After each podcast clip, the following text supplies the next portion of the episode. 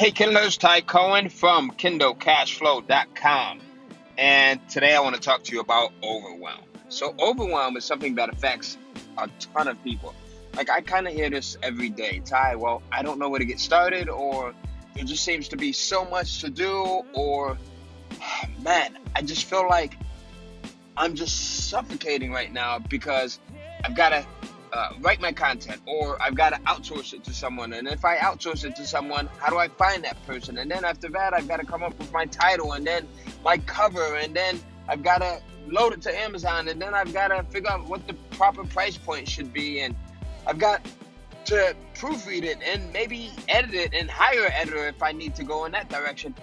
And it was just so much time in a day for me to get all these things done.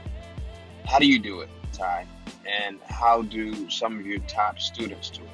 Well, this is where you're at. If you're feeling overwhelmed, if you're feeling as if uh, you, you you're not gonna get started, right, on your first book, or maybe you published your first book already, and you're just kind of stuck on getting that second or that third or that fourth or that fifth book published.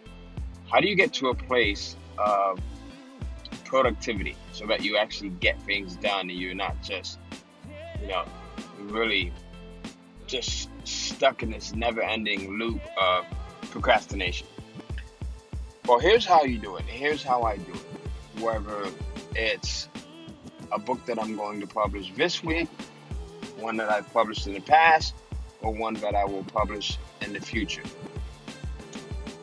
Take it one step, one day, even half a day at a time.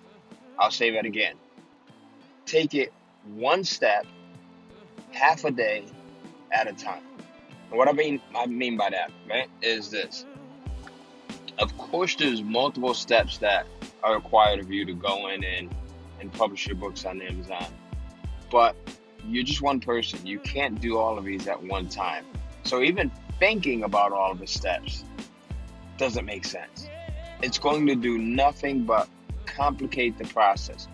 So what I want you to do is I want you to first work on one item at a time. Whether you have one day to do that or you have one week to do that. You're going to first work on uh, maybe it might be your content. And if you're writing your content, write your content and that's it. Don't worry about the title if you don't have it yet. Don't worry about your price point. Don't worry about your description. Don't worry about your cover. Don't worry about anything else other than writing your content. Maybe you're not writing your content. Maybe you're going to have it outsourced, right? You're gonna you're gonna hire a ghostwriter.